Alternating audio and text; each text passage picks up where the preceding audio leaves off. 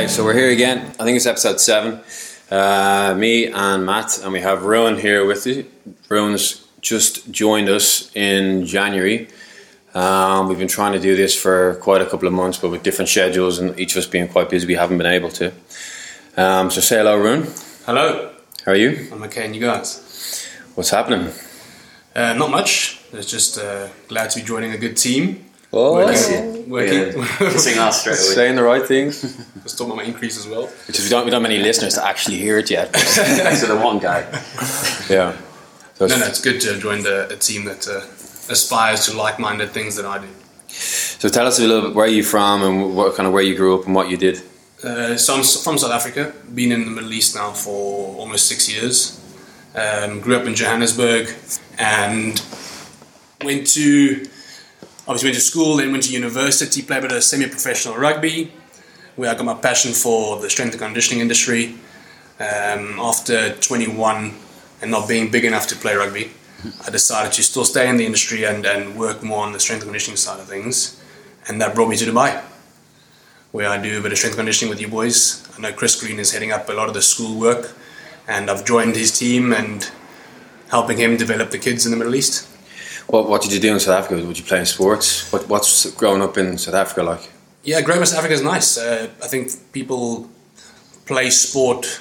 I don't know if it's the same in the rest of the world, but people people tend to play a lot of sport at school. Uh, myself, growing up, I did everything at school, uh, from running to track, obviously to track, um, to rugby. I did cricket, tennis. Didn't swim. There wasn't a pool, but I'd like to have swum. But uh, grew Swim in the sea. Oh, well, I was a bit far from the sea. Sharks, no? Well, Johannesburg, the problem is sea. I'd have to. Uh, Is it how far is it? uh, Johannesburg was about six hours drive from the nearest the nearest ocean, um, and yeah, there are sharks in the ocean. Um, so I did, did a lot of sport at school, and yeah, I didn't play many video games. Wasn't that kind of kind of kid, to be fair. I played a lot of video games. Yeah, loads both. But yeah, but uh, what, what was it that got you into the S&C then? So it was just that kind of feeling of uh, what was it? Being too weak in rugby, you wanted to put on some muscle and all that. it always tends to be the, the usual way. Right? I actually, actually hated the gym, and when I was when I was playing rugby and I was mentoring in the gym, I actually hated the gym, and I, I got done in a few times for missing missing the gym. Um, no, I think just being exposed to that. When I say semi-professional environment, when you get exposed to having to train the gym, rehabilitation, rehabilitation, um, and then having obviously not being able to continue my career in rugby, I thought the only way to stay in it is to get into that Yeah. industry, and um, and from there I sort of grew my passion. I enjoyed working with people who have goals in mind, people who obviously need to recover from an injury, and people who don't want to get injured. And uh, that's why I chose the field. Yeah. Yeah, it's, it's interesting because I remember back when I first started using the gym, like my first experience of it back at school, and it is boring. Like I didn't know anybody who enjoyed it, and I think that's it's kind of like what we spoke about maybe on the last podcast or the, the one before that one, We were talking about how in the states you're sort of inoculated to the gym very early on because of American football, and they tell you straight off the bat, right? You need to be strong, you need to be robust, whereas the rest of the world just doesn't seem to have that with the, the football culture and everything else. So Yeah. it's always seen as this boring, sort of stale thing where you're not really too sure why you would you should lift weights or why you should be strong because you know to kick a ball or whatever else you don't really need that. So. Yeah, playing rugby though, for me, as a forward, and we, my school had a new gym complex built. They pumped a lot of money in it. Um, one of the first schools in Dublin to actually have a full gym and like an astro turf area outside and a small track. It was really ahead of its its time, like by maybe three or four or five years. And we also got a very good coach um, called Alan Ryan, who's still working in last I knew he was at Bath. He was the head S and C coach at Bath, and he used to do London Irish. But he just graduated, so he was in his like his post graduation window where he needed work. He came back from the UK, came back to Dublin. He got a job in our, with us, and I remember when we first were shown around the gym. He was massive, like he was mm. just a huge rugby player in his early twenties, and we were twelve or thirteen. And all I can remember is him showing us the leg press. But I remember him going, "When you straighten your leg, don't. When you push away, don't straighten your leg." And I was Oh, like, yeah. "Don't straighten your leg. oh, Don't straighten. Okay. What else will I learn?" Because I was like, right, "I'm skinny. I am skin and bone. Yeah, they're gonna snap. Even if I don't have any interest in rugby, yeah, I need to have some muscle because I'm way too skinny to be a man. I'm actually a little bit feminine right now. I'm so skinny. And that was really young. So, and then we all went to the gym as part of the crew. Did you go as part of the team, or did you have to do individuals? No, what, what would happen is obviously we're at university, so you'd have the backs would have an hour allocated to the gym. What position are you? Um, I'm a scrum half nine, so I could get away with being small up until a certain age, um, but then obviously the boys get bigger and bigger and bigger, and uh, I stay the same. Um, but also, as I say, is um, going back to school days. I went to a, a government school where an Afrikaans school, and the Afrikaans communities are very much the boys just play and the boys just do what they need to do. But there was no such thing as paying for your kid to go to the gym or paying for your kid to have a coach. So I just grew up having to play sport, and I think with with obviously with sport developing now where it is, um, it's becoming more about the off-field stuff Yeah. than the on-field The science behind it. yeah, so The people research, can't. yeah. I mean, if you look at golf, especially, you can't just go and play golf. Now you're gonna have to do and do some gym work. I think Rory McIlroy sort of kicked it off quite a bit, where he's emphasised that the in-gym work is actually what's going to help you perform and, and, and make you a world-class Yeah, athlete. Tiger Woods as Yeah, I was well. gonna Like say. see him like you know broad shouldered and stuff, and then comparing him to a Nicholson and all those guys with the big guts and things. Yeah, even Yeah. Tiger Woods though busted his knee, and he had to spend a year in the gym. yeah. Um, but we were lucky. We, I, we we didn't have to. Our kids, like our my friends growing up as kids, we wouldn't have paid for a gym ever because we had parks and fields and hills and shit to run around. But we uh, had the gym every day, like at our disposal. Some of us used to go at lunchtime in, in school. Some of us used to go after school, and we'd have one during the week team training where you had to go. Um, and we had the same guys. We had the backs who just stood there th- chucking a ball around. Um, a couple of really talented guys who didn't buy into it. And when we got older, 18, 19, 20, they were on the cusp and they never got the they never got the long term contract. Yeah. Um, I do always wonder like if these guys had been committed and and getting the extra the extra development at the younger age, what their ability would have been like when it comes to the actual crunch of being a full fully fledged professional signing your first contract. Yeah, that's the thing we always bang on about with the youth athletes, isn't it? Like getting that kind of peak velo- height velocity stage, like trying to figure out when that is. So, like when they're, for those of you who don't know, peak height velocity is basically the growth spurt. So, that period event in adolescence when you just suddenly rapidly start to grow. And it's kind of a signal for all these hormonal sort of changes and everything else, but kind of represents that key window of time where if you can start doing like heavy strength stuff or, well, reasonably, relatively heavy strength stuff and explosive stuff like you can make considerable gains from that that will impact the rest of your life. Like if you miss that window, you never get that time back. Yeah. And I guess that's that's something that well certainly Chris bangs on about a lot with his guys, and I'm sure you would Yeah. as well in that sense. I got my what did you call it? Peak height velocity. I got my peak height velocity around eighteen months. that was it. That was me, head and shoulders Six foot baby. taller than everybody else, and that was all. That was it. I got it in my ability from crawling to standing, and then I peaked. That, that was it. Just maintained it from then on. Yeah, just too tall, too, too skinny all the way through. But uh, go on, sorry. Yeah, and I think um, working with Chris and the schools in, in Dubai, and a lot of the schools are starting to buy into developing the kids, implementing nice gyms.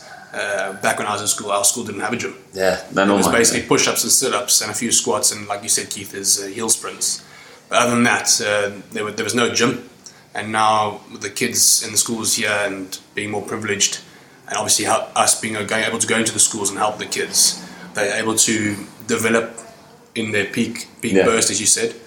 Um, which would be good for them, I think, when they do progress and they want to play sport or, or Yeah. just carry on with wellness in Yeah, life. yeah, yeah. But that's Um, that's something that you and Chris do really well, though, in the, in the sense that you're making it interesting as well, like the games that you play and the different Yeah. warm up games and stuff. Because I mean, like had I had that at uh, at that age, you know, it would have been a very sort of different progression. You know, when you get kids buying in at an early age and physical fitness and making it enjoyable so that they, they, you can effectively compete with the outside sports and just to playing the games. It's uh, it's hugely important. It's funny. We had a we had a chat with Chris um, at the beginning of our, the, the podcast, one of the early ones, and he was saying how uh, you know he wants to help the kids give the best opportunity that you know that we never had growing up, and you know hopefully they'll reach a higher level when they get older. I was sitting there quietly just listening to him going. Yeah, I did have that opportunity. And I blew it. Oh, so yeah, maybe. No, I don't know. We'll see how that goes. Because oh, I don't know. You just don't know as a kid. You're just Like, a you don't know. teenager. Like, you don't give a shit. He's just a teen. I remember I used to I used to really beat myself up over it as well because growing up in my early twenties, I always had trials for the representative teams. I had trials for the for the provincial or the state team. I had a trial for the international under, under 19s, under 21s team. I never quite Yeah. in that one 80 minutes got a chance to like put an impact, and I was just there to make up the numbers while they looked at the other 15 players on the pitch. Um, so I used to beat myself up over it loads, and then I spoke to another guy in my school, one of the best players I've ever played with, and he was just he. This is years later. This is like when you're mid twenties. He was like, "Yeah, but you didn't know any better. You were just a kid." Yeah, you don't care. And I was like, "Oh yeah, but." Like, let me hang on to this guilt of messing up. And he was like, "No, don't bother. Like, just It's you- like when your, your mum like makes you go to piano lessons or something like that. Like, I don't give a shit. Whereas you think like, fuck, had I kept that up, I'd be Yeah. like a master now. Yeah. Do you know? You say that, but would you? I don't know, maybe not. this is what I wonder. Like, if I had, I would have been. Can't say that for sure. Nah, you- maybe you're crappy with break your fingers. I don't know, but yeah. Yeah. But uh, what, what's he doing now? So you're, you're doing a degree in the UK, right? Yeah, so basically, I left South Africa before I finished my undergrad. Uh, had a few uh, family financial issues, but moved to Dubai and took the opportunity to get work and start making money in the PT industry. I had a PT qualification. Um, and then obviously growing older now and wanting to learn more and working with the kids development and working more sports specific as well. I'd like to have learned a bit more, so I'm now doing a. Actually, I'm trying to push and do my masters through University of South Wales uh, which is a long distance learning course. So twice a year I fly there, and um, and do some assignments and stuff on the side as well. Yeah, sure. So trying to couple that, and also lucky enough with Chris and myself working with the schools, implementing things that I'm learning now. I think our industry changes quite a lot. There's always Yeah, new sure. technology coming out, new data coming out, and we are lucky enough that I can now take that and actually use it with the kids we're working with, Hmm. and seeing some good progression. What's coming out now? What's the latest one? The latest. Yeah, like what? What are you? I I- what's I- the most impactful what I'm quite enjoying is is obviously with technology improving is there's a lot of ways you can collect data now. I think back in the day, you look at uh, rugby players now they wear GPS monitors in their jerseys. Yeah, yeah, sure. And back in the day, I used to wear a heart rate monitor, and it didn't really have GPS. But Mm. it, it later did. They started developing. I think Garmin started implementing GPS systems. But now it's basically a, a small little two centimeter GPS tracker that you put in the in sort of the neck of your collar Sure. and and collecting data from that. And, and, and I think nowadays you can even see how many times an individual has hit the deck. Yeah. So I'm quite I'm quite intrigued to see how all that data comes together. And you can build profiles of athletes, profiles of teams, uh, pick up uh, imbalances in, in certain teams, whether they're fit enough or whether they they're lacking in the first half of the game or the last half of the game. Um, so I find that interesting and uh, just just different ways making an SNC's life easier Yeah. in collecting data. Yeah, I think sure. uh, collecting data can be quite a headache, but I think all these new technologies are making it much easier for us to collect more data than we could. Yeah, absolutely. It's like trying to just kind of whittle everything down to the point where you can just make just single choices and know with a certain degree of certainty that it's going to have this certain adaptation or impact or whatever else. But yeah, I always remember working like Bisham Abbey and stuff back in the UK, the little GymAware units. Did you ever get to play with those? Yeah, yeah. And man, like what's live- what's Bisham Alley, Abbey? Uh, it was one of the Olympic centres back in the UK, um, just when I was doing my internship with the rowing team. But just a little black box that you connect onto the, the bar, and then you can start measuring bar speed and velocity and all these sorts of things, which, you know, sort of 10, 20 years ago you wouldn't have access to. And you can start making very sort of specific decisions on um, kind of how you want the training session to go. So it's no longer just about, okay, well, let's lift heavy weights and let's shorten the rest time. It's now, okay, let's spend the session just working on bar speed. So I just want you to move the bar as fast as possible, and like bench press, or squat, Yeah. um, or whatever else. For power. Yeah, yeah, for power, uh, for power endurance, usually like uh, that, that's sort of the sweet spot, the holy grail for most athletes. Like, ability to Keep going. Keep keep yeah, keep your pro- power high for longer. yeah, essentially that being able to produce power, decent amount of power on a consistent basis is pretty much the fundamental sort of foundation to most sports. Really, How much are those pieces of kit to buy? oh man, thousands. Really, yeah. it's probably cheaper now. Uh, Pounds. oh yeah, yeah, yeah, Yeah. yeah, It's expensive, but you can get stuff now like um, oh, what's the Aussie dude called? Dave. That bugged me now. He's developed uh, a bit of software called the Push. Have you seen that? Where you literally strap it onto your arm, and then that measures your arm speed effectively. Oh wow. And it, I don't know what the algorithm must be to then, or the assumptions that you would need to make to kind of produce bar speed from your limb speed, because there's a, a little bit of a biomechanical sort of nuance there. But yeah, it's getting more mainstream. Good use of the word nuance. If Nuance. you Ah, Good use of the Yeah. word nuance. if you, I mean, talking about, about the cost of things. Actually, we were we were we were fortunate enough to use a lot of high tech equipment with uh, my course in Wales. Yeah. And um, one of the the doctors there, Dr. Liam Hennessy, who's actually the guy who started Setanta, which the course has run through. Sure. Oh yeah, you're doing it The- through Setanta. Setanta, yes. Right, so right, Setanta's linked up with the University of South Wales. Yeah. A TV network? Yeah, both. Yeah, but they were Yeah. the the. I did a, a an SAQ course with Setanta when they were like an uh, like an SAQ course level. You know, like the speed, agility, quickness stuff was like level one, and now they've gone on to degrees and master level stuff since oh, must have been two thousand and three, four. I did mine. Um, Setanta was a real because the TV channel came out after them. Right. So I, I don't know. I, I doubt they're collected. That's So it's right. great, correct. So yeah, what I was saying is, um, with te- obviously the technology that uh, the university used to measure force output and uh, things like counter movement jump, where they use the force Yeah. mats. Now those can be also a few thousand pounds if you're Oh, getting the more high ones. and when we were there in April uh, doing some exams and workshops, they introduced us to this app called uh, My Jump, Hmm. and Dr. Liam Hennessy had done tests using a force mat as well as the My Jump app, and the actual difference in the data was not very much. And basically, the My Jump app, uh, you could try and download it. It's basically taking a video of the individual performing the jump Yeah. and then measuring the distance from the toe and the floor, obviously contact time when it releases from the floor, and actually gives you really good data for uh, for compared to the, the force mat. So there are cheaper ways to do it. Yeah. Sure. Um, I know people like Chris tends to go for the more old school ways. He doesn't like technology that much. Bless him. Yeah. Yeah, bless him. Because he can't. Because he doesn't know how Can't do to. it. How do you turn this on? yeah, yeah, yeah. So But that's where you're. You're gonna, like, that's where he's gonna need you. That's where you you shine through and uh, like yeah. Oh, I got it. Right. Look at my can do. Boom. But um, it is getting expensive. I was lucky enough to talk about uh, how expensive these things. are. I was lucky enough to go and spend some. Uh, I was for in Ireland for a month, and uh, I know the strength and conditioning coach at Ulster, and they had just built their new high performance center at the stadium. They'd done redone the stadium, and that's where I actually found my, my actual passion for S&C because you look at how these guys are working and what they what they do and what they're allowed to work with, Yeah. and it was insane. I think they just spent a few million on this gym, and it had force mats built into the actual racks. Uh, Yeah. They had big screens on the on the on the wall where, where boys could challenge each other with power output. Sure. But the the software would pick up the individual's body weight, and it would be sort of strength to weight ratioed, and they were challenge each other on power outputs, which is quite nice because you see scrum halves competing with props Oh right. Okay. only because of strength to weight ratio. Yeah. Yeah. Um, Did you ever go? no, I didn't. Never. I, would, I don't want to embarrass myself. Yeah. I still, I still don't like the gym. It's, no, it becomes a very different profession when you have that sort of Yeah. and you have that level of data coming in. Also, though haven't been that successful, have they? they, they started the season well. They started well and they had a dip, but they've had two two wins on the on the trot now, so they're still in contention for the top four. I only follow them because I know they're C coach now, Yeah, but yeah. I, I'm, I'm a South African rugby supporter, and the Super 14s just started, so my team are doing well. Who's that? Proud Lion supporter, Joburg boy. Um, I'm a. They- they- am a, I'm a Western. Western Province. Yeah, Western they're doing well, to be doing very well.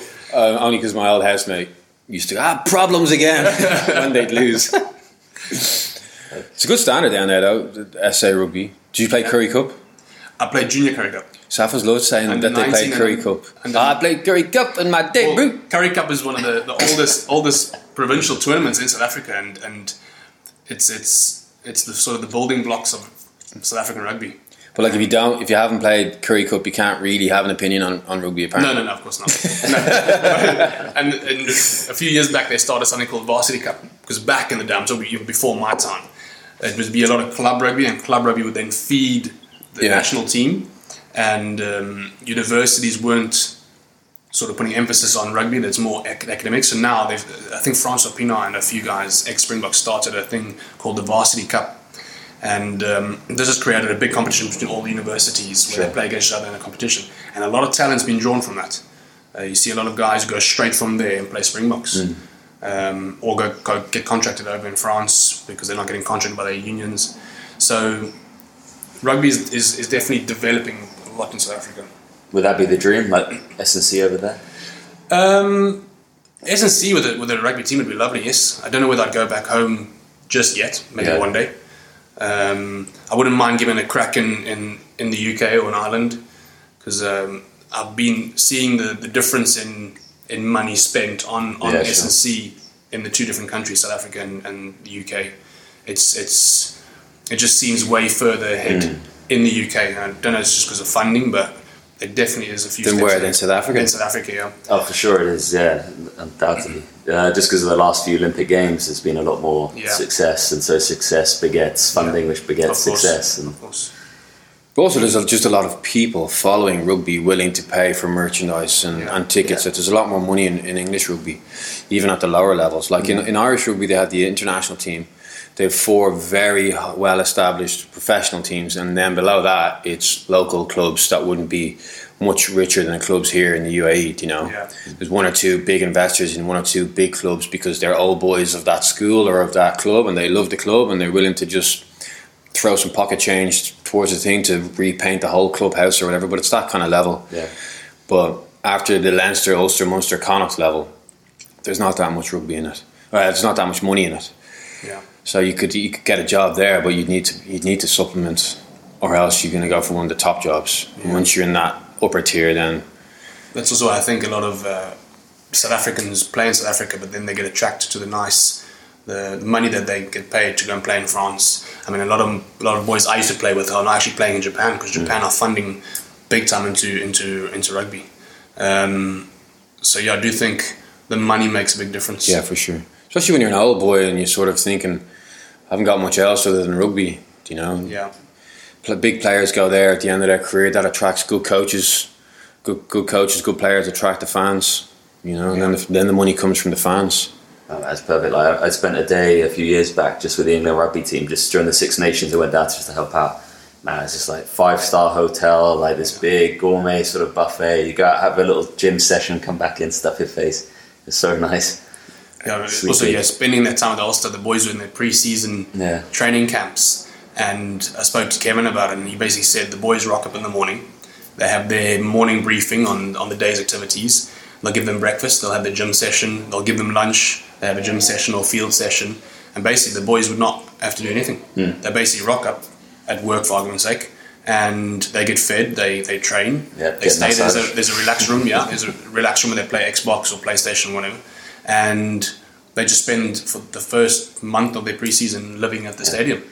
But you know, that's that's that's what training should be. Do you know what I mean? And, and that's one of the things that I try and relate back to clients here when they're they're, they're talking about their gym and how oh well I should be making this sort of progress. Or I should. It's like look, you work like twelve hours a day, and then you're stressed on the weekends with mm. family stuff, and then you got to go and do all these other things, all these other commitments that just sap your strength. Like this isn't like the optimum Yeah. kind of conditions to develop any sort of physical quality. So you've got to sort of, you know, the, have your goals and things like that, but keep this, you know, the expectations in check. Because when you see these guys, everything is dedicated towards their physical development, and that means like intense workouts, but then just a shitload of rest for the rest yeah. of the Yeah. the rest of the day. Yeah. Do you know, nice Eat and sleep. Yeah, like loads And of also those things, like you said, those GPS things. Those GPS things pick up when a player is fatigued. Yeah, Oh, for sure. They pick up heart rate. They pick up. Uh, they do small little tests um, to find right. Actually, this guy is now starting to be over fatigued. So let's give him even more rest. Mm. Yeah, like you're stop being training, paid yeah. to do nothing now. Yeah. and we want that. Yeah. we're Yeah. going to pay you to sit there, go Xbox, don't go into drink, don't go to restaurants, just chill, Just sit there, yeah. just sleep. So the British rowing team used to do. They uh, their like fatigue test was this kind of progressive like lactate. It wasn't a lactate threshold test, but they'll have them going on for say half an hour on the rowing machine, and every two minutes they'll take a lactate level. And if it Which went, is, how would you do that? Which is what? uh, it's like a like a brick in the ear. Uh, for those guys, it would be just because it's difficult to get it from the finger when you're, you're holding onto it. So it. they take a little blood sample. yeah, a little blood sample from the ear. You then chuck it into a little uh, solution, swivel it around, put it in a centrifuge, whiz it around, and then Uh, well, that was that at the time. At the moment, you can now just Yeah. literally plug it into a little portable thing. Yeah, a And- little swab that just Yeah, the done. blood and just yeah, the Yeah. system picks it up immediately. But uh, the second it would go over two millimoles, uh, I can't remember the actual units now per liter or whatever it was. That was their sign of overtraining. Right, stop everything you're doing. Yeah. Out, you know, Sleep. sleep, eat. Here's all your food. You know, it just goes to show you like the level of rest and recovery and a stress-free lifestyle that is needed to to make those sorts of gains. do You know, And people would think, like we're joking, but people think that's oh that'd be great, hmm. get paid to do nothing. But that sucks. it sucks for them. I remember Chris used to tell me what the London Irish guys used to do, and they had a similar setup to what you're describing at Ulster. I don't know how high tech it was, but they used to jump on a bike before every session, and they used to have to do some form of a power output on a wattage thing, and they had to hit close to 100% of their peak ability pre-season when they were fresh. And then if they were within like a certain 95%, they could train in the green zone. If they were below 95, between 95 and 90, they had to be in the amber zone. Anything below 90, they were at rest. We were thinking, oh wow, that'd be great. Day off, just sit in the touchline, chuck a ball around. But he was like, no, the guys hate it. They want to train, they want to play, they want to be in the team for the weekend. So, as much as uh, it sounds good sitting there all day playing Xbox, eating, being paid to do nothing, like these guys want to play. And that's where they, you know, I suppose they have to take their own responsibility, don't they? Yeah. Yeah, and then, and also the thing is, um, getting back to what Matt said earlier about people being having expectations. I think people see these boys playing on the on the TV every every weekend or just different sports where the people are in great condition. I think, oh, I can do that and I can get there, but in reality, you can't. And I know. I tried. yeah, yeah, same here. Dreams. though. And um, I think especially in the Middle East, pe- people with have a bit more um, a bit of a spare income where they can spend money on personal training, which Yeah, we, sure. uh, we all obviously do. And you do get clients often that come in and they have high expectations of getting these results within the first four weeks. Hmm. Um, but they do have stressful jobs. Uh, they work late. They don't eat what they should. Um, meetings, dinner with clients. So it, it is a challenging one, and, and I personally enjoy the challenge. Yeah. Um, for me, it's more the, the psychological challenge of trying to get into their heads and explain to them what it will take to do what they want. Well, this is the difference between being a coach and being a trainer, I think. Yeah, Like exactly. you're coaching them just through their lifestyle as well, and saying like, "Oh, I need to hit the gym hard I need to lose, you know, a few more pounds." Like, actually, we probably need to go lighter today Yeah. to counteract all of the stress that you've experienced. Exactly, Uh, hundred percent. And uh, yeah, just get telling them to get a balance and understanding that if they want to get to X, they have to do Y, and and unless they do that, they're not going to get there. What do you as. reckon would happen if we tested people? If we test, if we put people through, obviously not the same intensity level. If we tested our clients through, right, how are you feeling? How's your stress levels? Okay, this is your perceived level. Now let's do a test. Go. And then we actually get data. A lot of people probably wouldn't be able to train. No, well, that's what we used to do at Fast. Remember when we had the the vertical jump Yeah. strips off the wall? Yeah. So we had these hanging, um, Ribbons. literally just like bands. that Yeah. would have different heights, and so what we used to do is at the start of every session, right, do your warm up. Okay, now jump. Yeah, and they would have to hit kind of a consistent level each time. If they weren't able to get as high, it was like, okay, we need a lighter day. Deload. It was kind of our little central Yeah. nervous system. People didn't test. like it though. yeah. People are like I only have this one session, I only have these three sessions, and I missed I missed Sunday. Can I? I need I need to train. It's almost like a desperation. Like I need to. Like, Yeah, you know, it's your like, body's saying, I need to burn the candle at the other end now as well. I Yeah, need to do it. yeah. I need to do it. You do. I mean, I I got some clients who, who actually work really hard, and you do an eight week block of training, and you'd say to them, "Listen, let's let's deload maybe for one or two weeks," and they tend to think that uh, you're just wasting their money. But it's Yeah. like you have to deload. Uh, you can't just keep climbing a mountain. At some point, you have to take a little rest and then carry on climbing. Otherwise, you won't you won't be able to get to the, to point B. Absolutely. Um, but I like that. That's a good idea to get maybe implement that into our into our training a bit more. Yeah, it's good, but it's good. The coach needs to do it, and then the guys need to buy into it because Yeah. you, you do get a lot of pushback on like I need I want to train I need to train let me let me go heavier I feel like I can, I can go heavier it's like well inside you're whittling away so we're gonna just skip it for today Yeah, and that's uh, that's also why I like educating my clients instead of just putting them through a program. Explain to them why we're doing certain things. I think if you can educate a client a bit more, they they sort of buy into it a bit better.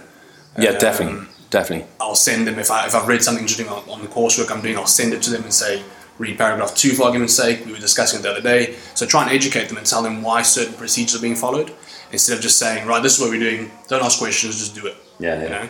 Um, Well, that's why we want to do the podcast as well. So instead of having a Q&A so much as, okay, what do I do when I'm feeling whatever? We want to be able to have this conversation with people and get these golden nuggets and throw the information out there. Um, was there anything you've come across recently in your uh, coursework that you found was, was useful to some people? Um, I wouldn't say for personal training clients yet, because obviously it's, it's more strength conditioning based things. But what I'm doing currently is a is a module on data collection, and I'm actually trying to find a way where, like Matt said, where you do the, the pre pre training test, for argument's sake, to to see whether your client's training ready Yeah. or for intensity ready. Um, so finding more efficient ways to collect data. Because if I had to collect data for all 20 of my clients every day, it'll, it'll be a fairly, fairly big nightmare. Um, thinking back, I've, I'm, I've did a did a few modules on I don't know if you- the functional movement screen, Yeah. which is basically just a, a simple few movement screening process that you take your clients through. And I tend to do it with all my clients at the beginning of if they're starting with me. I do it with them in the beginning and see whether they have any limitations, uh, strengths and weaknesses. It's not a test you can fail. It's just basically try and give an idea of where the client's at. Sure. So doing that, and then what we, we were lucky enough to to have worked with a guy called uh, Ian Jeffreys. Yeah, I He's love that guy. Ian Jeffreys, a fantastic guy, and he does a lot of work on speed and agility, um, and just using the FMS to screen people. I'm talking about the kids now, obviously, working with the rugby rugby boys at uh, Dubai College, where rugby need a lot of agility.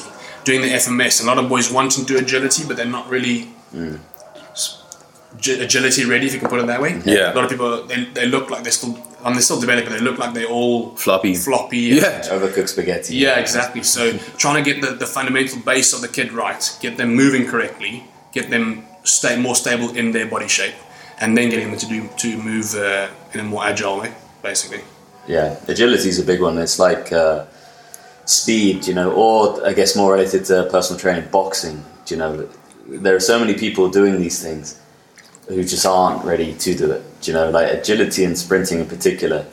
Uh, and the reason I say boxing is I, I class boxing as like the sprinting of the upper body. You know, that kind of fast-paced, high-velocity power movement. But man, you, you see some of these guys running around, and it's like in in two weeks of you doing this, you're going to start getting some sort of knee pain or lower back pain. Yeah. hundred percent. You know, it, it's just it's such a high stress, high impact thing for the body to to handle. You know, you need the structures and the robustness to be able to just handle the forces. You know? Yeah, you're you're you're opening up the conversation, steering it towards CrossFit as well by talking about that. Because there's robustness, there's ability, and then there's Well, it opens on, so Oh, yeah, might as well talk about it. What, why are you both looking at me? this is your uh, bugbear, right? no, no, no. I like CrossFit. We'll say it again. I like CrossFit. I just don't like the way the trainers are coached themselves. Right. I don't like the way the CrossFit brand allows people go out into the public domain with a false sense of uh, what's the word of a sen- sense of competency to coach some of the movements that they coach people mm. in the sessions. It's, I don't blame the coaches. I don't blame the people. The coaches are there at 6 a.m. The coaches are in an industry and in a job where they want to help people but they're getting a piece of paper that is allowing them go out with a with a license to coach certain things that they don't have the knowledge and the technical knowledge and the anatomical knowledge and the sheer like basic understanding of this is good this is bad. A weekend two week i don't know how if it's let's say it's five weekends to get your level two because i know there's a bit of extra work there's a couple of weekends here and there. Um, it's just not enough. As a as a concept on paper, aside from the high velocity stuff like the swinging from a bar in any shape or form, the, the kipping stuff, the handstand push ups, and then the deadlifts. I've kind of I'm kind of laying my weapons down a little bit on the Olympic lifting because I see them doing it really poorly, but the ones that I see aren't lifting enough weight to cause too much damage. Yeah. In relation to the volume that they're doing in a deadlift mm. and the sheer repetitions that they're doing swinging from a bars. They've got like four or five different varieties of swinging from a bar, and these people can't even hang. Yeah. Their labrum, their shoulder structures, their capsules, everything is just not robust enough to maintain the sh- the arm in the in the socket, even in a in a basic position. Now you're going to bring force and swinging into it. That's all. But I, don't- I don't think it's the coach's fault. They've just been told you're you're able to do this. Off you go. And it's like, well, you're not. Yeah. So don't. But you've been told you can. Yeah, you think about how many years some people spend learning the Olympic lift, Yeah. you know, really, really drilling it. And even then, you know, it, Yeah. it, it requires, like, the, the, your knowledge of it is one thing, but your ability to teach somebody and coach somebody through a very complex series of movements is something that's entirely, you know, I mean, there's the basic, right? There's the basic thing where when you lift the bar overhead, for the rep to, to be a, an actual Olympic lift, the arm elbow needs to be straight. Hmm. So there's no actual uh, resisted abduction or resisted shoulder flexion. It's bar goes up in the air, you get low enough that you can lock out and then straighten. Like that's a basic, even before you look at any other technique. And it's the most identifiable when you look at anybody lifting a bar overhead. And a lot of the coaches miss it. A lot of the coaches get it right. Don't get me wrong, but a lot of coaches will stand and watch. Yeah. And it's like w- w- I'd like to know what they're looking for, because I'm not an Olympic coach, and I don't I don't try and coach it because because you guys can coach it. So if anyone comes to me who wants to do it, I'm pff, go to the go to the boys. Let them teach you.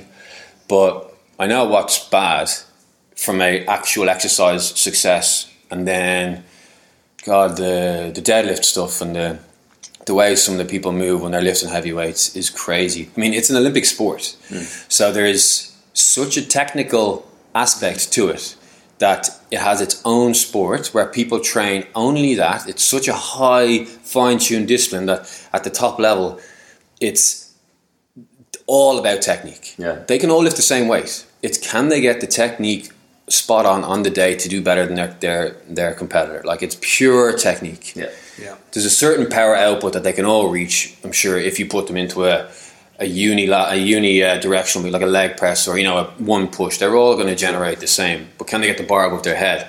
Technicality plays a massive role.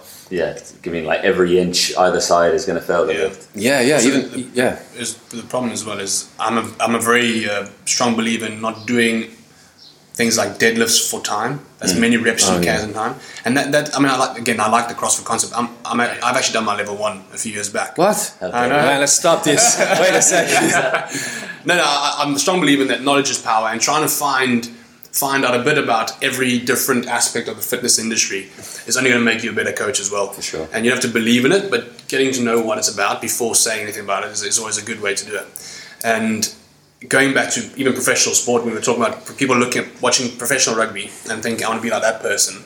And what's happened in the CrossFit Games, in my opinion, is they're watching these athletes who are phenomenal athletes. Yeah, yeah, Take part in the games and are able to snatch 100 kilos for 50 Yeah, reps. those guys are animals. Those Yeah. guys are and then they're trying to replicate it at a, Yeah. at a, in their local in their local at a grassroots level. Yeah. and and that's where it's, it's a bit hard. But that's where again, as from a coach side, a good coach will then obviously scale it down and say you're not lifting that until you can lift that with perfect technique. Yeah, but the, yeah, but the coaches are, and this is this is really picking out the negatives because there's some really good coaches out there. There's some coaches who have qualifications and experience far beyond what I have, and they're in the domain. I mean, CrossFit has its fantastic points. It gets people together mm-hmm. Who wouldn't usually train. It gets people into a gym. It has a good comrade. You can see people talking about how much they love it when they do talk about it. Like that's that can only be a positive. Yeah. Some people find it annoying. I mean, it's not. No, like the, the, the talking, you know, the I'm CrossFit, Oh, yeah, yeah. I'm CrossFit. That doesn't really bother me because when I was heavy playing rugby, that's all I spoke about with my teammates was rugby. Yeah. Um, it's just the execution of some of the stuff that I don't like. And if they can, if they can evolve, they've actually evolved more out of the safety rather than revolving, evolving more into the safer exercises. Um, since it was first, whatever, created in the early two thousands. But uh, Yeah, for sure. Like, I remember back when it first started, and there was that Finnish dude who was like the he had won it a few years in a row. But when you, I think there's a documentary on Netflix about him, or maybe it's on YouTube or Uh, something. it's, um, you talking about Rich Froning? not the finnish No, no, no. He's a, a Finnish dude. He was like one of the, the big guys at the start. I can't remember his name now, but they showed him competing in the CrossFit Games back when it first started, and they were just like you know sandbag runs up Yeah, a hill and hill, all this yeah, sort of yeah. stuff. all know? day. They're brilliant. It, and it, as you're right, yes, it's slowly become more weight based. I guess just so more people have access to it. I don't know what's going on. I don't know the workout exactly, but it's this 17.2 is putting in muscle ups Hmm. or one muscle up at least. To fin- you got to do one to finish. Very Or, technical. Yeah. that's crazy because people can't do it. Yeah, Like I think they get to do hanging leg raise. Then there's a substitute. Oh, or something yeah. like yeah, but people want to go for the thing. You Yeah, put it yeah. on the board, they want to achieve it. Like that's like saying, okay, what you what you touched on, where uh, they're comparing themselves to the top level pros. That's like me going on a pitch against any top pro rugby player right now. Any guy who trains every day doing it, whose whole life has been geared towards it, and going, if I just train harder, I can be like him. Let me run faster, let me get lower, and let me try and tackle him harder, and then I'll tackle him. Then I'll be the same as him. Yeah. Yeah. I'm only going to hurt myself more. Yeah. Like, it, it's just a shame that that uh, I just think it's just a shame that uh, some of the coaches can't identify these things. Okay, you can't do that. Don't do it. Okay, whoa, whoa, whoa. That's too much weight on the bar. Stop. This is what you need to do. Perfect. Now let's work at that. That's all you need to do. Hmm. Identify what's going wrong, fix it, scale it back, and then let them progress. They'll progress better doing the technique right. Yeah. Someone doing a deadlift wrong is going to get stronger slower than somebody doing the deadlift correct hmm. at a lighter weight. Yeah. Eventually, he's going to, the correct technique is going to overtake. That's why it's the correct technique. I know uh, a lot of rugby teams don't even do Olympic lifting, and these are professional athletes. Yeah, none of them do. and they don't do because of the the, the, the There's no need. the- yeah, the, because of the technicality of it. Have you ever heard of So- uh, Buddy Morris? Yes. Yeah, American- so he American absolutely, football yeah, yeah, He's uh, well, he's done a few things. I think right now he's the SSC coach of the Cardinals, Yeah. the Arizona Cardinals.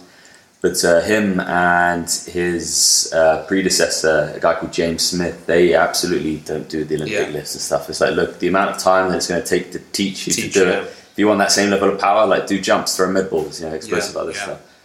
Um, Yeah, which which is which is what these CrossFit people should be doing instead of Probably, yeah. snatching and cleaning. You want to generate power? Okay, over there with that heavy uh, sandbag, Hmm. throw it up and down loads. Don't try and put that bar over your head, trying to move it in that single plane of movement and try and catch it at its peak and then stand. Forget it. You've got a class of twelve people and you're trying to coach people this. Leave it out. yeah, stuff. But anyway, you're a CrossFit level one coach, eh?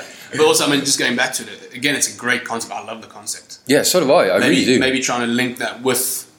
I mean, I know if you want to do things like your UK SCA, you've got to have a, a undergrad Yeah. before you can do it. Uh, maybe getting a CrossFit qualification should be linked to an undergrad. I mean, we did quite a lot of a lot of technicality stuff in our degrees. There should, I, I think, and I, I don't know enough about it, so somebody might be able to correct me after this. But I think that there should be certain things you can coach uh, with through the coaching system, like through their qualification. Level one allows you to program with this bank of exercises, all the safe ones, but understand the physiology of what's happening. Level two, you're going to now program these exercises, but at this level of intensity. So understand what the effect of you being so fatigued has on these exercises. And then way down the line, you have the ones that are okay. Now you have shown a sufficient level of proficient, whatever level of ability to do this. This now here is the Olympic lifting coach because there's other there's, there's weekend courses you can do that are solely Olympic lifting, Yeah. like Alico courses and all these other ones, and they're they're okay. They're not going to get you to the UK SCA. And you do you want to explain what the UK SCA is? Well, it's, it's just the United Kingdom Strength and Conditioning Association, and uh, it's one of uh, a, a whole group of international courses. The Australian ones probably have the most in-depth, robust one in the sense that in order to be uh, accredited for the Australian like level three or something, you have to have shown something like five years worth of coaching high-level athletes at a certain level. Do you know, it's like a, a career Yeah. target. You can't just go and get your level one, two, three. You've got to really prove it. Whereas UK SCA is slightly less uh, complex than that. Like you can go and do your sort of weekend uh, seminars and then go for their sort of testing. Their testing's not easy. No, no, it's you've got to sit there and you've got to you know do stages, your yeah weightlifting. Yeah. You've got to prove you can coach it and do it. You've got to Speed agility. yeah speed agility Yeah. flyers all that. You have to show that you've trained an athlete and then present a year long annual plan on why you chose to train them the way you did in front of a panel of like some seriously Yeah. high level dudes. Well, I think Ian Jeffreys is part of that. He does the Yeah, yeah, agility. yeah. He's been in it for years. Yeah, So that's the level. That's the level to get the UK SCA. Now imagine that was the level to get CrossFit. yeah, for Yeah. sure. that the money that CrossFit would generate from that would disintegrate, would evaporate. Nobody coming in out of their white collar job, you know, I love CrossFit so much, I want to be a CrossFit coach, I'm going to quit my job in finance. How do I do it? Oh, look, it's a few weekends. Mm. I could do that. Oh, look, it's a full year long thing. I've got to take an athlete through. Oh, I can't do that. Yeah. I won't be a CrossFit coach. Yeah, Now the world's a little bit safer. Mm. Everybody who wants to go to a gym is a little bit safer now that these people aren't just jumping in with, and coming out with disqualification. yeah. Just a bit of a filter there. A massive filter. It needs to be, or else they don't get to coach those things. And there's a head coach. There's a head coach in the gym who, who has it, and you can only be a head coach when you have reached the holy grail, and you make sure that your level one, level two, level three coaches are only programming and watching the level one, level two, level three exercises. And when it comes to the deadlift and the Olympic stuff, they're paying attention to you and, and your top level elite coaching of those movements. Is that a lot to ask? Uh, It's, write a letter. Even, even just getting even They'll lose all their money. They'll, they'll burn it. even if you do do some technical lift, just get the group smaller because now you're getting as well. You're Yeah. getting. I've seen some class where there's 12 people in the class all doing snatch technique. I think myself, 12 minutes divided by half an hour is what maybe two minutes each person to do a snatch.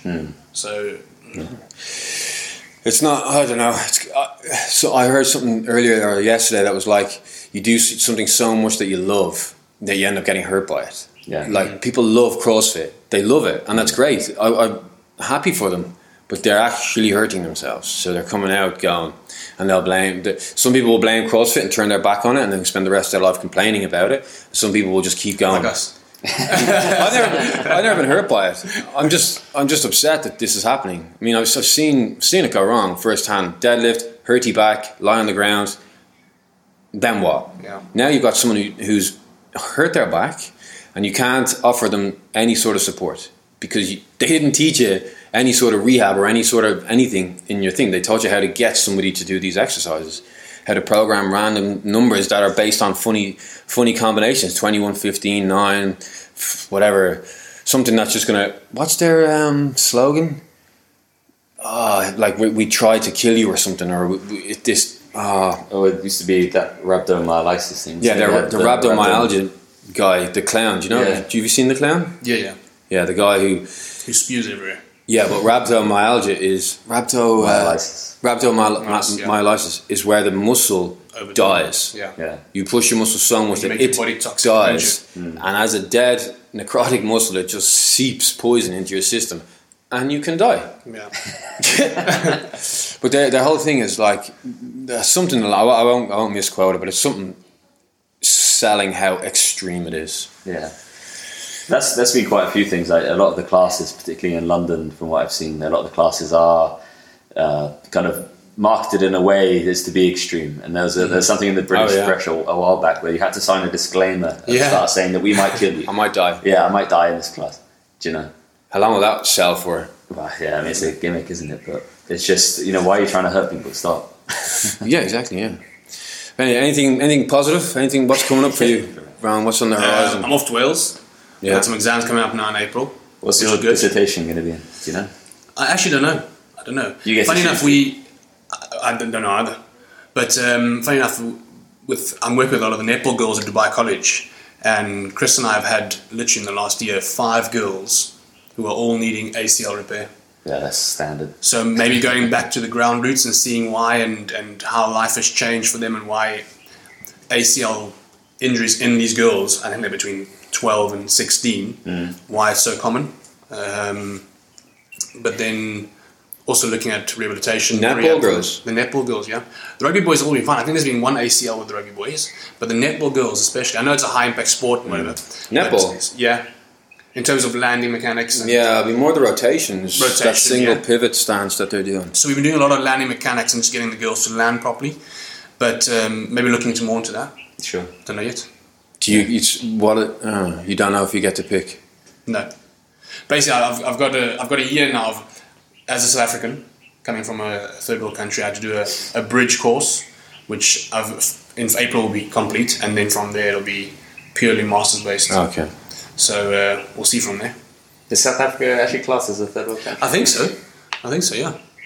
Education. th- th- This is the problem. Actually, I've got a one of my old uh, rugby captains from my first year of university nine years ago. He he he's moved over here with his wife, and his wife finished a, a, a course in South Africa called biokinetics, which is basically probably in your terms rehabilitation. Yeah, it's the And- same level as my sport rehab. Now the funny thing is, I know a lot of people who have done that and have come to Dubai and could not work in the industry because it's not recognized at all. yeah. Um, and I've seen the content that people are doing, and it's it's something that's way more above than what I'm what I'm Yeah, doing sure. at the moment. So Yeah, it's I the look same. at her. She's I just worked, purely I worked with a guy, and the, the two of us started the same day with the military as civilians. He's from Stellenbosch.